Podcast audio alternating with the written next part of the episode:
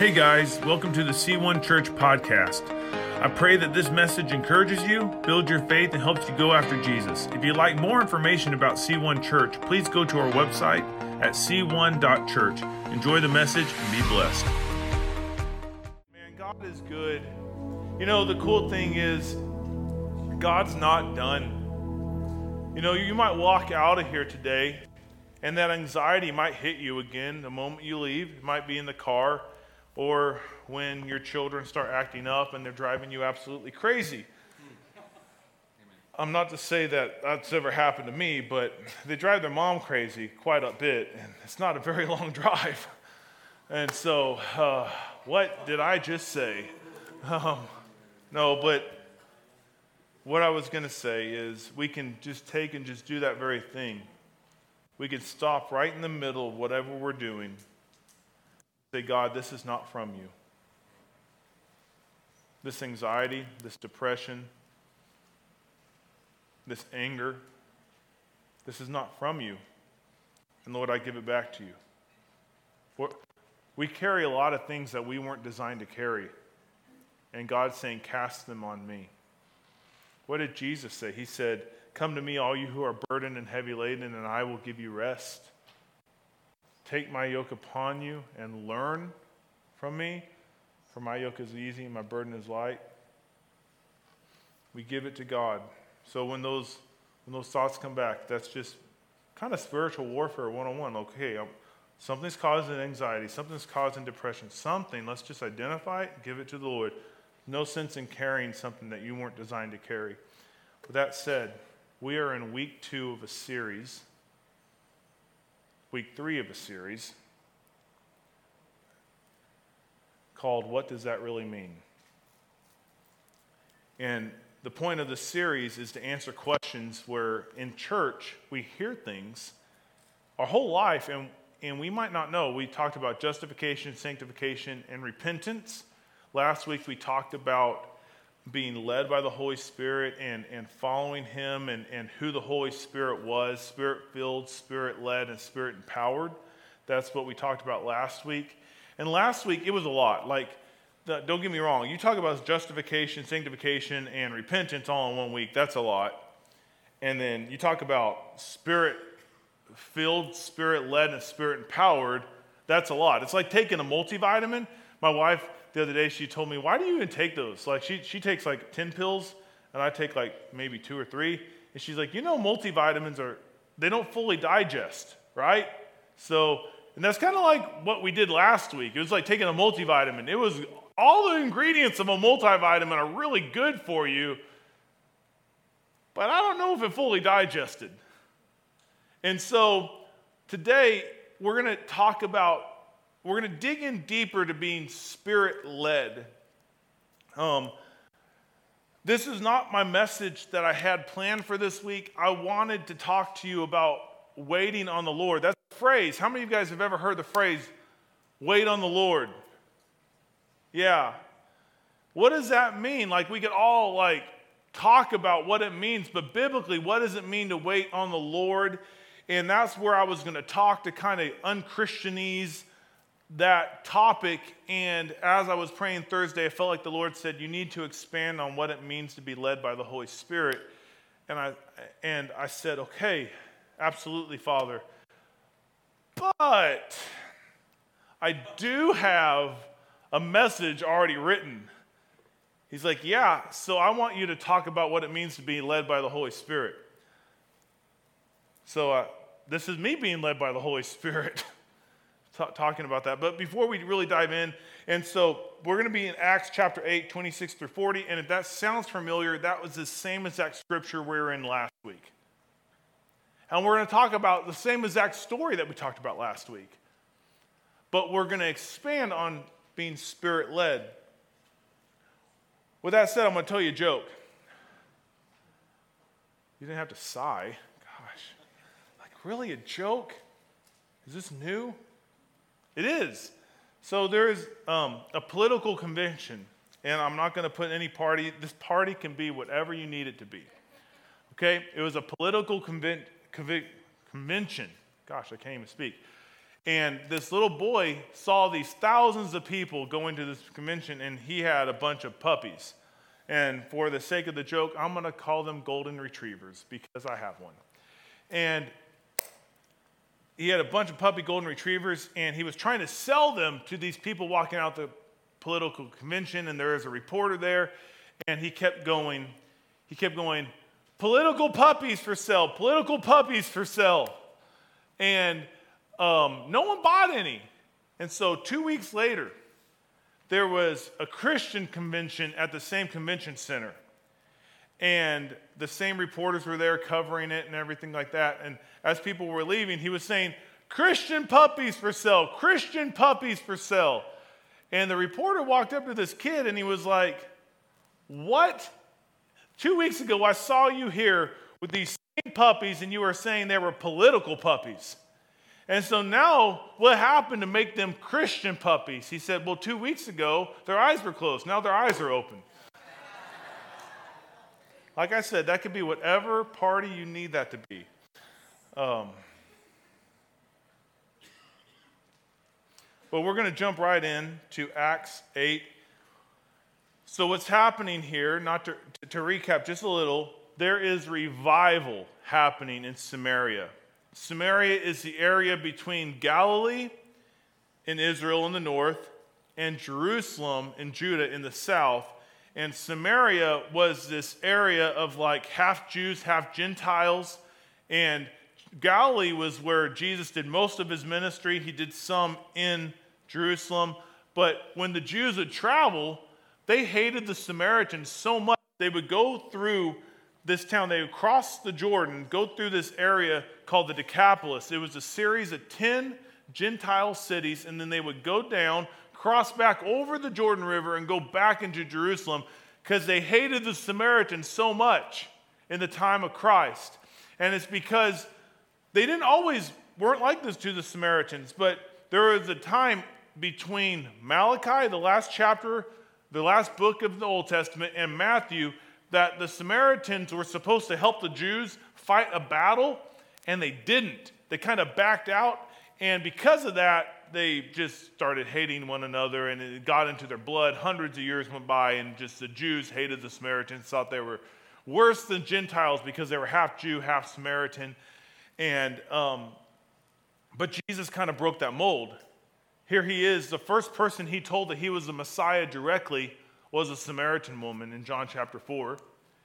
And he went out of his way to minister. In fact, what's so cool about John's story with the Samaritans is Jesus, it was the town of Sychar, and Jesus took, and revival started breaking out then with Jesus, and everyone in the town started to believe in Jesus, and he didn't do one miracle.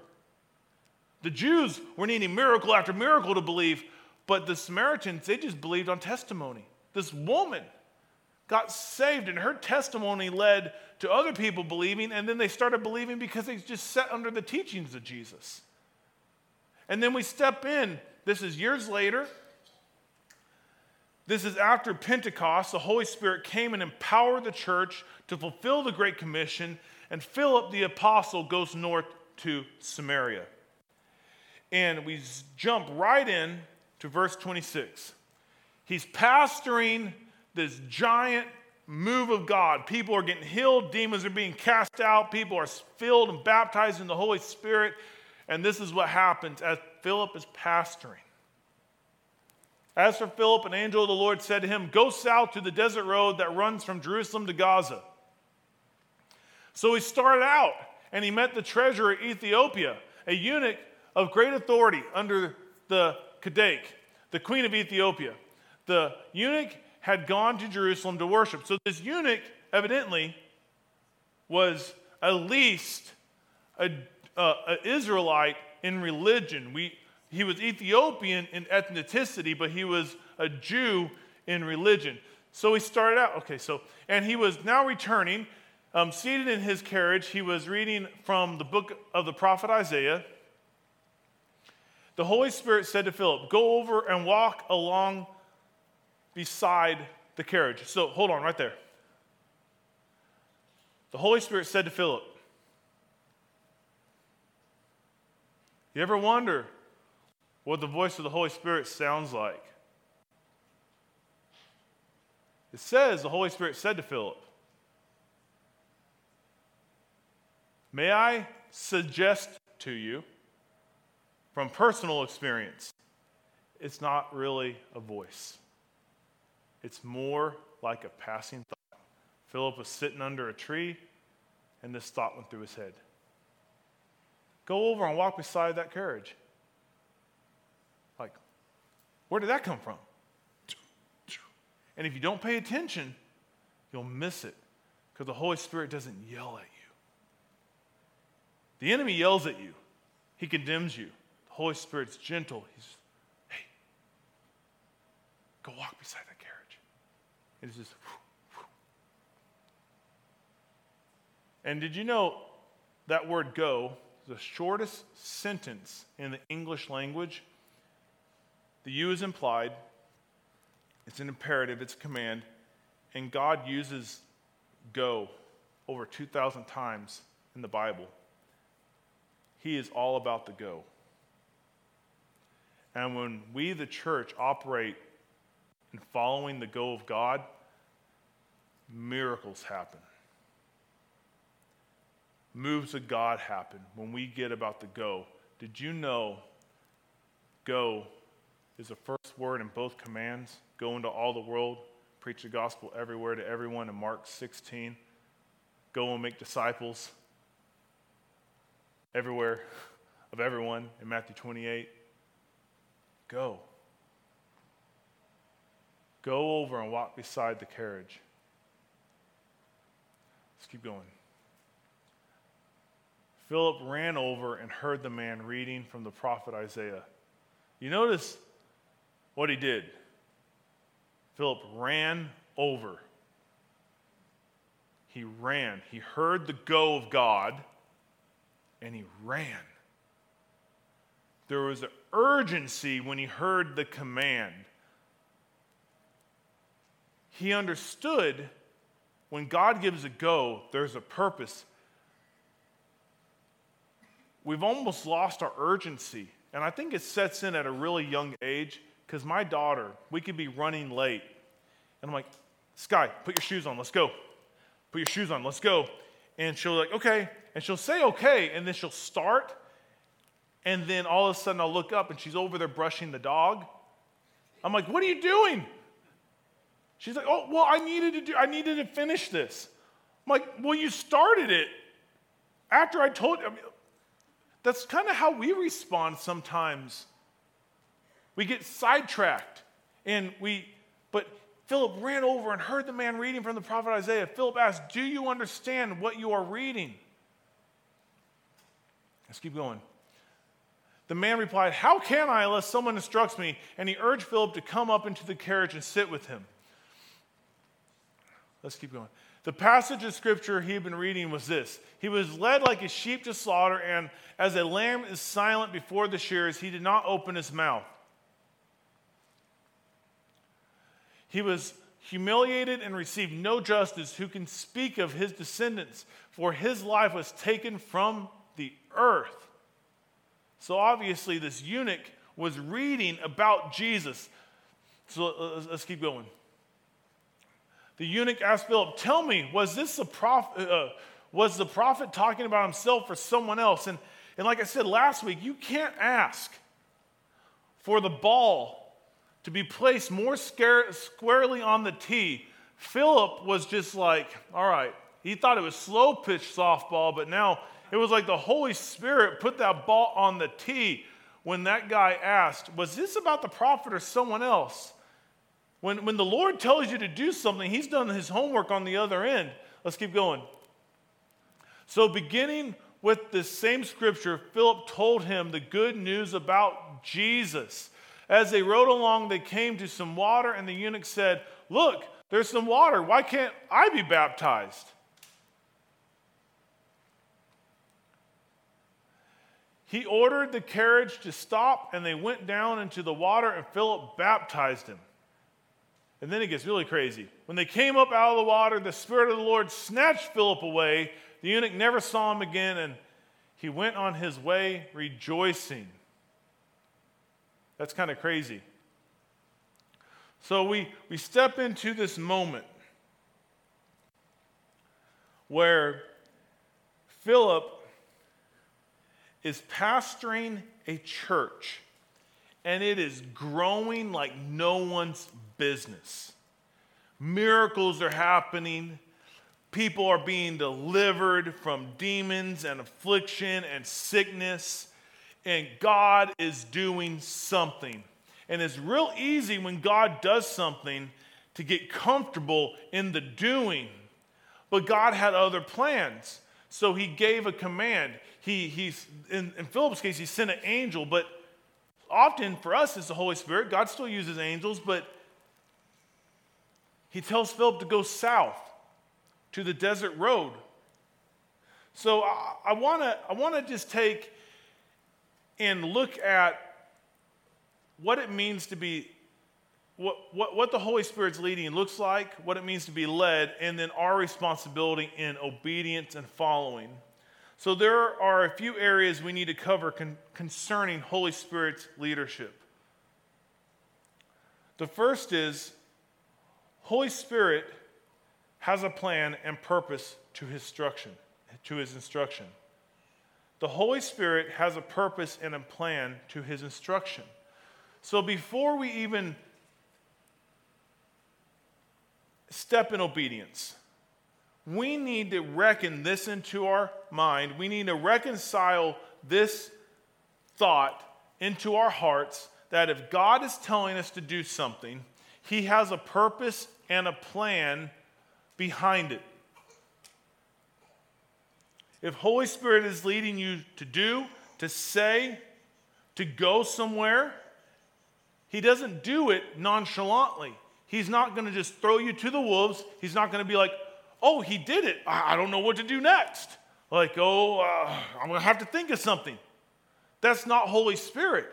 When the Holy Spirit says, go pray with that person, go buy that person's groceries, when the Holy Spirit says, hey, give that person an encouraging text message or call them or stop what you're doing and just pray, whatever the instruction might look like for you in that moment, maybe it's, hey, you need to call that person and ask for forgiveness or you need to forgive that person who harmed you, whatever it is, there's a purpose and a plan, and you're not going to catch God off guard. If you think, well, what am I going to do after that? You don't have to know. Some of us, we want God to tell us the end from the beginning. So, God, before I step out in faith here, what's your game plan about this? So, if I do this, where is this going to lead? We, we want to know that. And I, I get it because I want to know that too. Like, God, where, where if, if we step right here, where, where is that going to go? I want to know the next step. God's like, I'm not going to tell you the next step until you take the current step. You notice with Philip, he didn't tell him about the Ethiopian eunuch. What did he tell him to do? Go south to the desert road.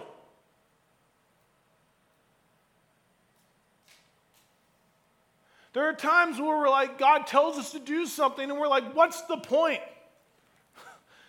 I can't be, I can't be the only one. Like, it seems absolutely ridiculous. Why would you want me to just text that person randomly? Like, just to say, have a good day. What's the point? God's like, that's not for you to know. Philip could have easily said, Go down to the desert road. What's the point? God, you see, I'm pastoring this beautiful church. And God, you're doing and but Philip understood that number one, it's God's church. It's a move of God. It's not a move of Philip. And, and so, like, all Philip had to understand is like, hey, I'm supposed to be obedient. The Holy Spirit led me here, and the Holy Spirit can lead me away. And, and, and Philip didn't get the next. He just knew a location. Go down to the desert. He didn't even get a, uh, get this. Philip didn't even get a location on the road. You know, that's several miles from Jerusalem to Gaza. Several miles. And God just told him to go somewhere along the road. Just along the road. He didn't say, okay, go to that palm tree at that intersection. No, he just said, go down to the desert road. And know what's more interesting about this is Philip never made it.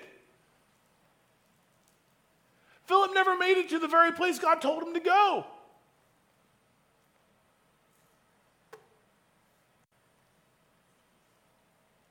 Along the way,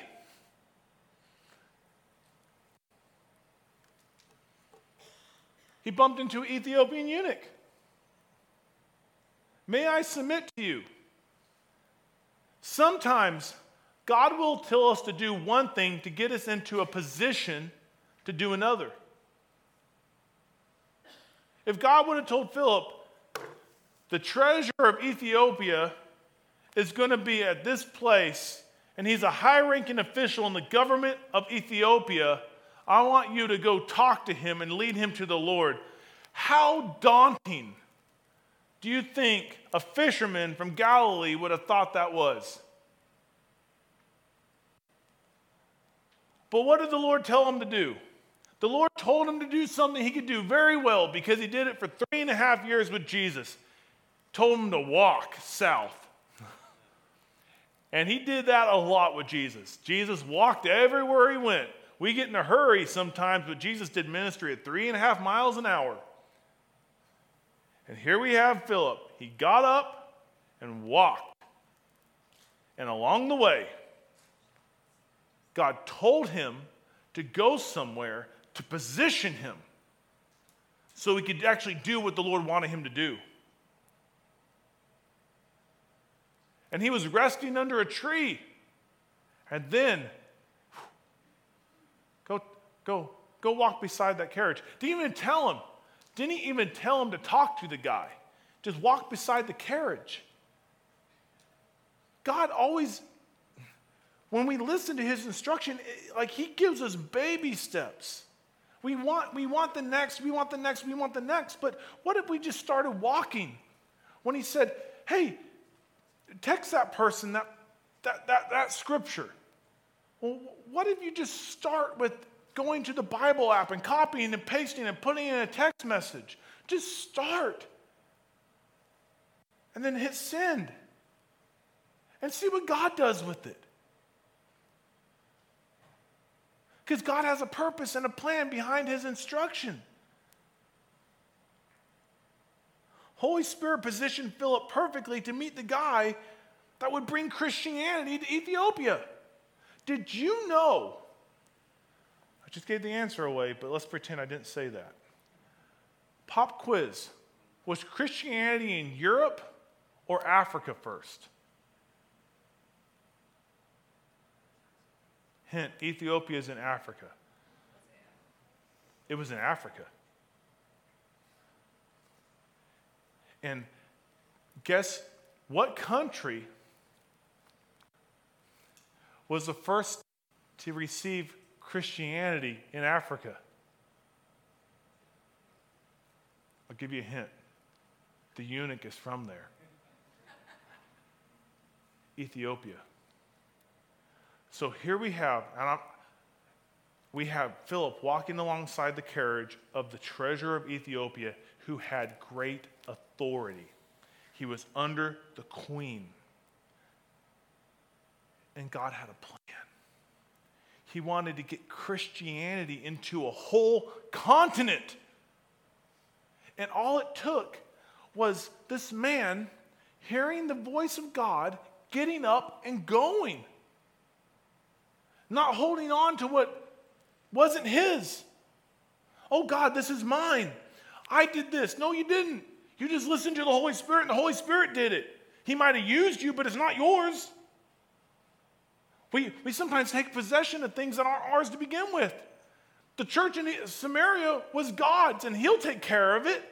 And so Philip, he left. when he started for God to do something else. And talk about God leaving the 99 to find the one. That one man brought the message of Jesus to the first Christian nation in all of Africa. How mind blowing is that? Because God has a plan behind his instruction. He has a purpose and a plan. So when we when we listen to the leadership of the Holy Spirit, God is working 10 steps, 100 steps ahead of you. God wanted revival to hit Ethiopia. And did you know Ethiopia is still a Christian nation? Man, there's they, there's a lot of Muslims there, and there's still there's there's a lot of people getting killed in Ethiopia right now because of their faith in Jesus. But it still has Christianity there. Because God has a plan behind his leadership. And so, this, the second thought I want to leave, leave you with in, in, following the leadership of the Holy Spirit, the leading of the Holy Spirit, the Holy Spirit's leadership leads to life and produces life. It leads to life and it produces life. I want to read uh, Romans 8, 6, and 7. And so, this is what this, is uh, Romans 8 and Galatians 5. There's very similarities in, in Romans and Galatians. In fact, I actually had a whole class in seminary called seminary, not cemetery. Um, yeah.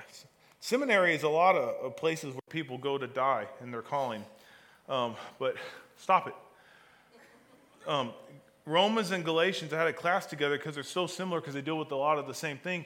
And, and in this, Paul's writing Romans chapter 8, and we're going to jump back into Galatians chapter 5 here in a second. But he's talking about the leadership of the Holy Spirit and what it produces in the leadership of your flesh. And so when we listen to the flesh, it leads to death. The wages of sin is death. The only overflow that your flesh is going to give you is death. It's going to bring condemnation, it's going to bring depression, it's going to bring anxiety, it's going to bring all these things.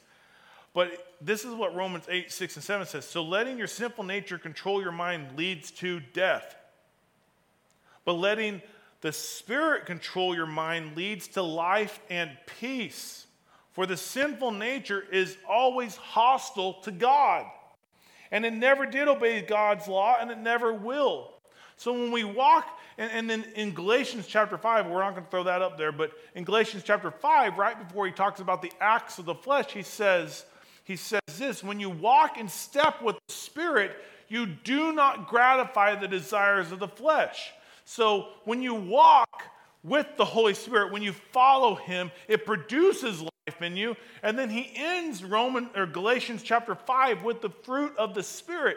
And he says, and the Holy Spirit produces this kind of fruit in your life love, joy, peace, patience, kindness, goodness, faithfulness, gentleness, and self control. Against such things there is no law. So so the Holy Spirit, when you walk with Him, He produces life, and out of that life flows love, joy, peace, patience, kindness, goodness, faithfulness, gentleness, and self control.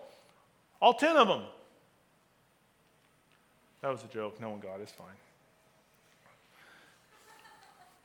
It's fine. So, when we walk in the Holy Spirit's leadership, He produces in us life. This is so crucial because we as the church have got to follow the leadership of the Holy Spirit now more than ever. We need to know where the Holy Spirit's going, what he's doing, how he's doing it. Because right now, man, the enemy is trying so hard to infiltrate the church in the United States, and he's doing a pretty good job on denominations that don't hold the word of God high.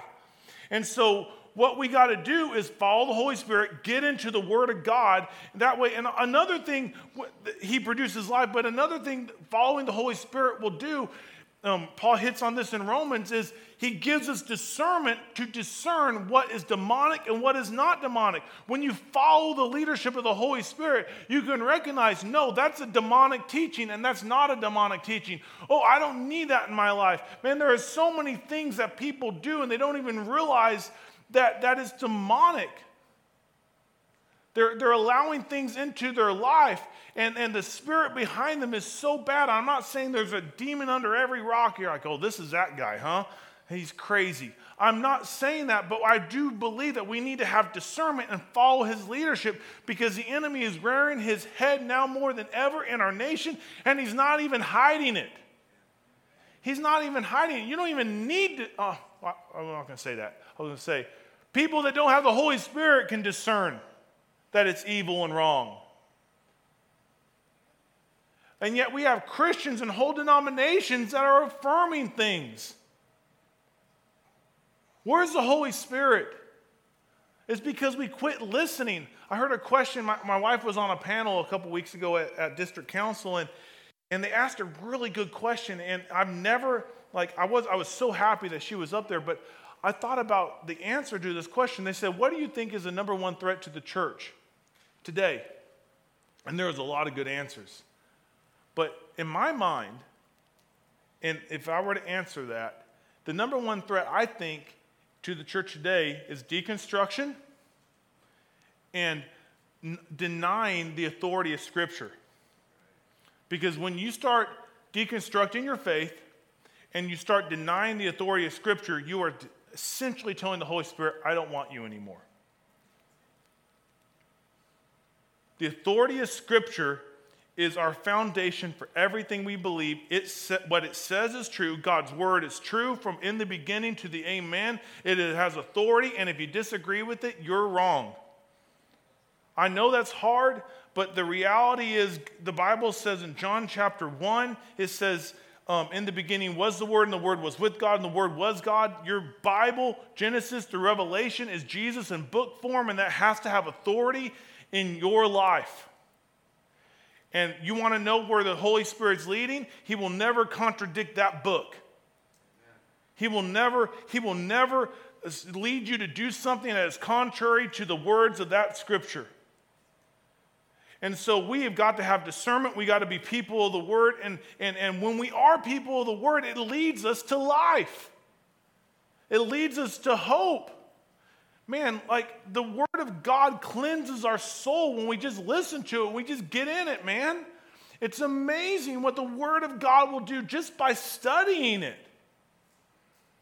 The Holy Spirit is the, He's the author of the Bible. And get this the Bible is the only book that the author meets with you every time you sit down to read it. Jesus said to his disciples at the Last Supper, He said, The Holy Spirit will lead you to all truth. So as you crack open the scripture and you read the word of God, He leads you to the truth and then He illuminates scripture and He applies it to your life so you can walk in confidence. And you can discern what is from God and what's not from God. You can discern what produces life in you and what will lead to death.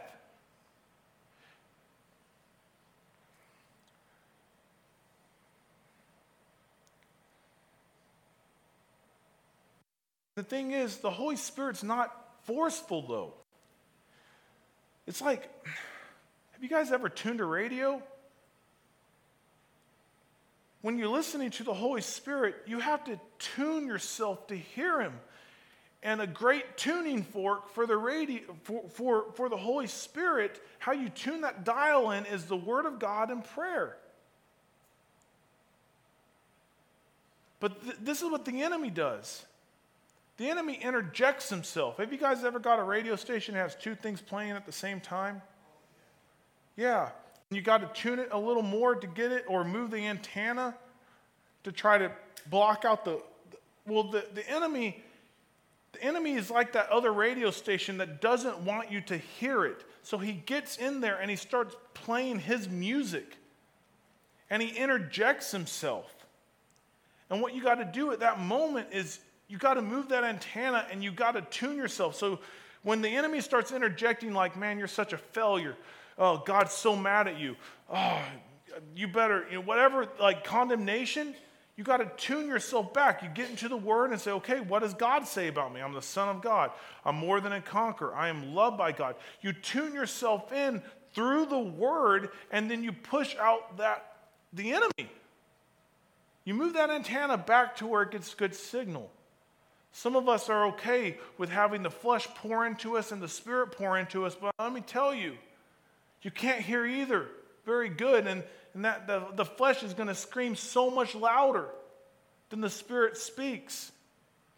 And here, pretty soon, by letting both play in your life, you're going to be saying, I don't know. Like, I used to think this is really bad, but now I'm, I'm okay with it. And you start compromising clear things that are in Scripture clear things that are in Scripture. I'm not talking about the gray areas, I'm talking about clear things.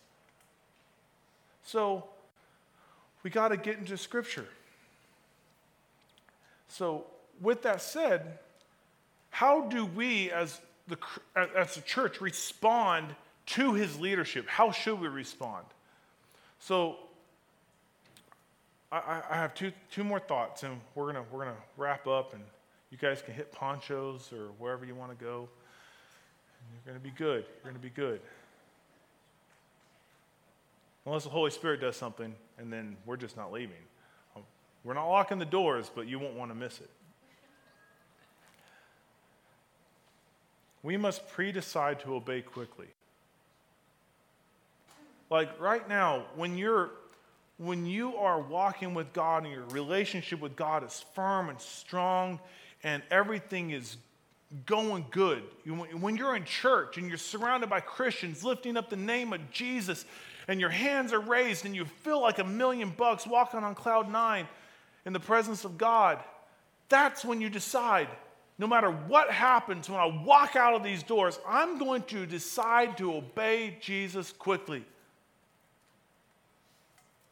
Because let me tell you, if you, if you linger on a go, if on a go of God, if you linger on that gentle whisper, go do this, or go pray for that person, or whatever his instruction is, if you linger on it, you won't do it.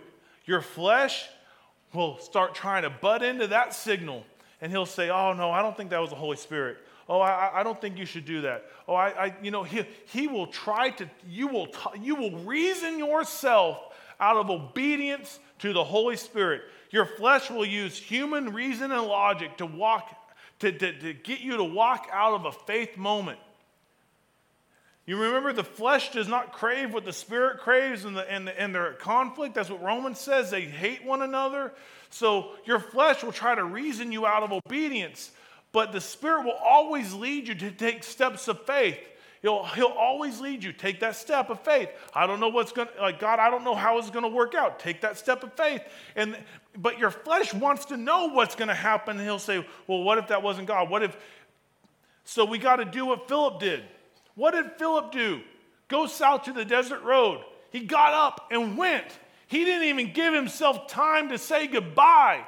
He, he didn't even give himself, he, he didn't even give himself reason to talk himself out of it. He, didn't, he was under the tree and he said, Go walk beside that carriage.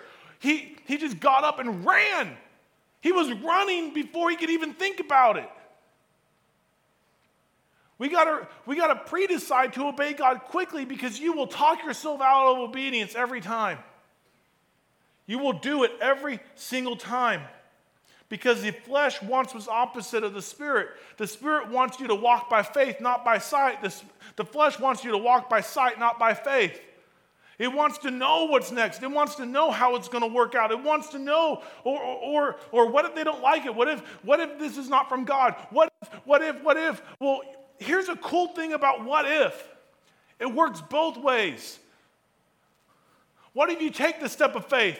What if God uses you mightily to heal that person of cancer? What if, what if you what if you send a person a text and they don't kill themselves? What if what if it's a God instruction? What if works both ways?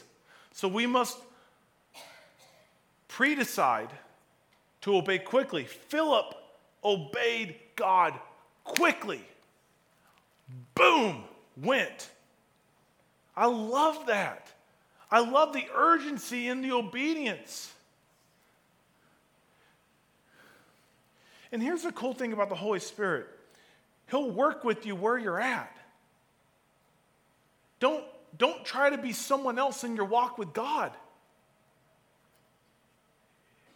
we're here today, just say, God, use me, and He's going to use you in the capacity that He can grow you.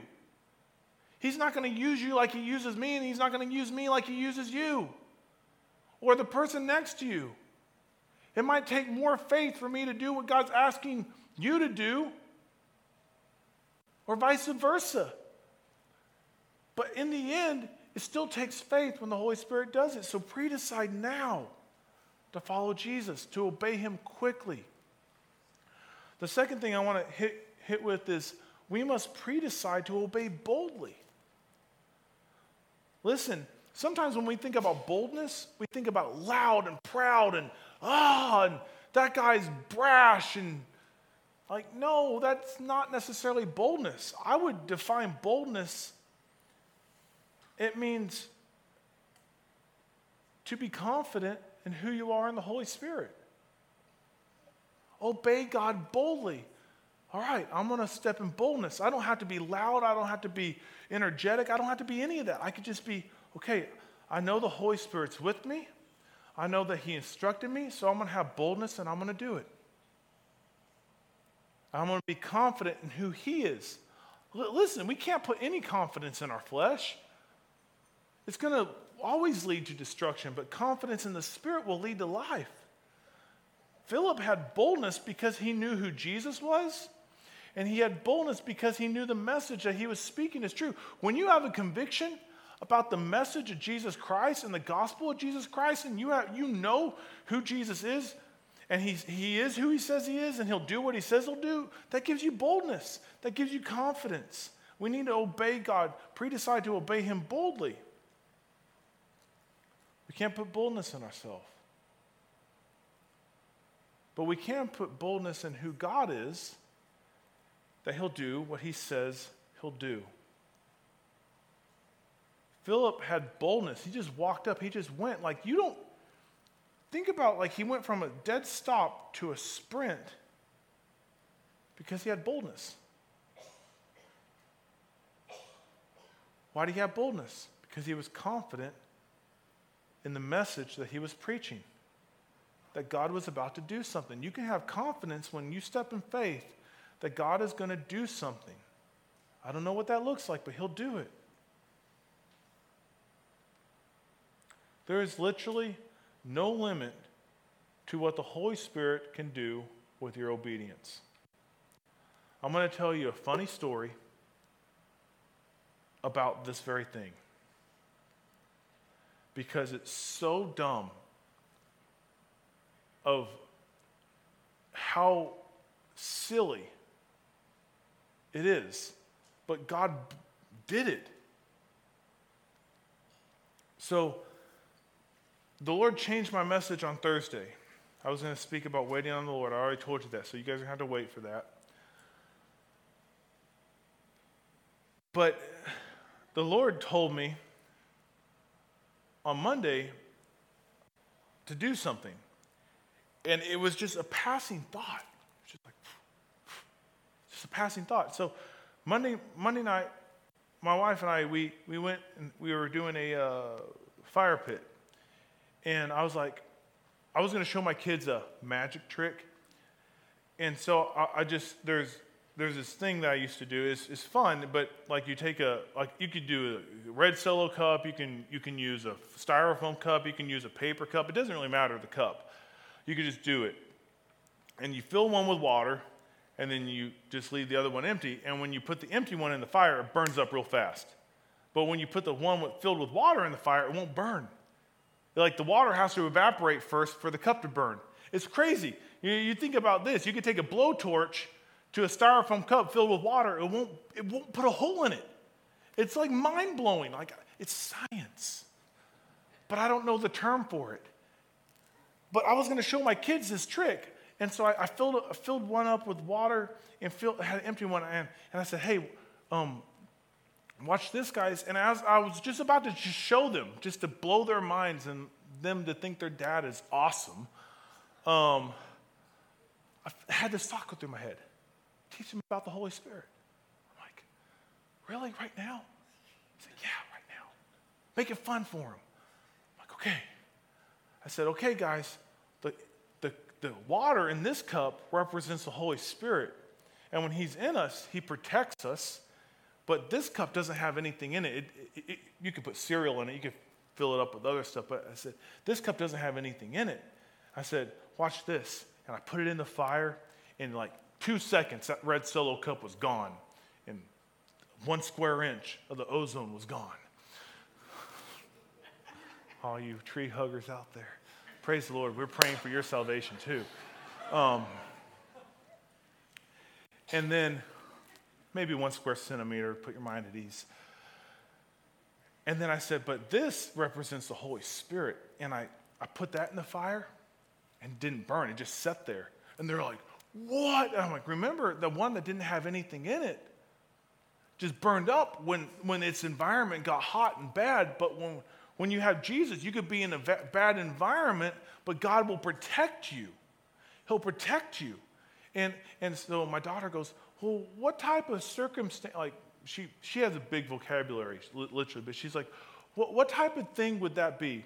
And, and um, I think she actually said, What type of circumstances would, would that be? I said, Remember when Nana died? I said, That's kind of like the fire. It really sucked. And it was rough, but because we had the Holy Spirit in us and Jesus, even though it got hot around us, even though it hurt us, the Holy Spirit protected us and we're still here, aren't we? We're still loving Jesus. We're still praying. She's like, yeah, yeah, we made it through that. I was like, yeah, that's what the Holy Spirit does. That the, those are the types of circumstances that are like fire.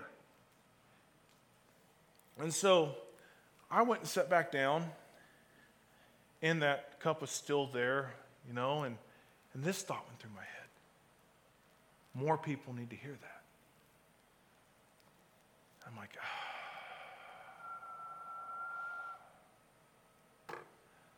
I don't like making videos. More like more people need to hear that. It was just like, like okay. So I got up, I went and got another red solo cup. And Sky was like, What are you doing? I'm like, I think I'm supposed to make a video about this. I just, this went through my head. More people need to hear that message. So I'm like, Okay. And to put in context, when I post stuff on Instagram, like, I don't care whether people like it or not. I couldn't care less. I follow like 50 things on Instagram. It's the Bible, um, preachers, guns, trucks, and I could literally get on Instagram and just boost my testosterone and my relationship with Jesus, and it's encouraging. I don't follow it. Like, if you guys followed me, I'm probably not going to follow you back because I like to keep my Instagram account tight and I want to control what I see. My Facebook, on the other hand, is full of, it's been around forever. And somewhere out there, I have a MySpace. Um, but I, I, just like, Facebook is different, but Instagram, I, I can literally get on there and actually get encouraged because I don't follow a lot of people. I'm not comparing my life to other people and stuff. I follow like the Bible app and stuff like that and Ruger and Sig Sauer and Glock. and, but so, like to, to put context, uh, my brother-in-law texted me the other day, and he said, "I liked your post." I'm like, "Okay." He said, "Because it's been up for five hours and no one liked it." That's pretty average. I, I, couldn't care less because like I, I, post stuff like like you go look. What I post on my Instagram, Facebook is. Uh, Bible stuff, church stuff, kids stuff, and every now and then dad humor. Like it's that, that, four categories I post. I, I couldn't care less. I post it because it makes me laugh or brings me joy or, or it, like it ministered to me. I, I could not care less. I don't look at all that stuff. I don't look. And so I'm like, okay, I want to make a reel. Some of you guys are really good at making reels. I, on the other hand, have only ever made two, and Amy made those for me. Um, so I don't make reels, and but this thought went through my head. More people need to hear this. So I made this little video and I posted it on Monday. So I wake up on Thursday and I, you know, hit the notifications thing and just just pages. Just kept scrolling. I'm like, oh my gosh, this is so annoying. What is going on? Just to clear them and I said, Ames, does this happen on you? And she's like, yeah, yeah, all the time. And she goes, no, what did you do? Like, and I'm like, I don't know. So I went to the video and I hit this button and said, view insights. By third, like this is Thursday night. After the Lord told me to change my message, I got 38,000 views. I was like, what? And then as of this morning, I screenshotted it just, just to give you a hint but it's reached 163,000 accounts. A minute and 22 second video has, has 1,084 hours and 50 minutes of playtime. I say all that not to say go like my page or share it. I couldn't care less. I really couldn't. To say when God tells you to do something, the only explanation for that is Holy Spirit going, and I feel, I can't help but think that God has some ideas in here, in this room, in you, that He wants to breathe on. And it just takes, and it sounds like more people want to hear that. You want to talk, like, more, more people need to hear a message about what you fill up on makes a difference. So fill up on Jesus. That's the point of the message. Fill up on Jesus. And he reached 163,000 accounts. Imagine what God can do with simple obedience. Philip, you could take that down now. That's... Imagine Philip stepped out and just went south, didn't even get to the road. And then God turned around and said, Walk beside the carriage. And then God tr- transported him, teleported him something somewhere else. All to get one man for, for salvation to enter a whole continent for the gospel to enter a continent, all because Jesus went, He breathed on it. And when God tells you to do something, the Holy Spirit has a plan and purpose. Our, our responsibility is to obey quickly. Our responsibility is to obey boldly.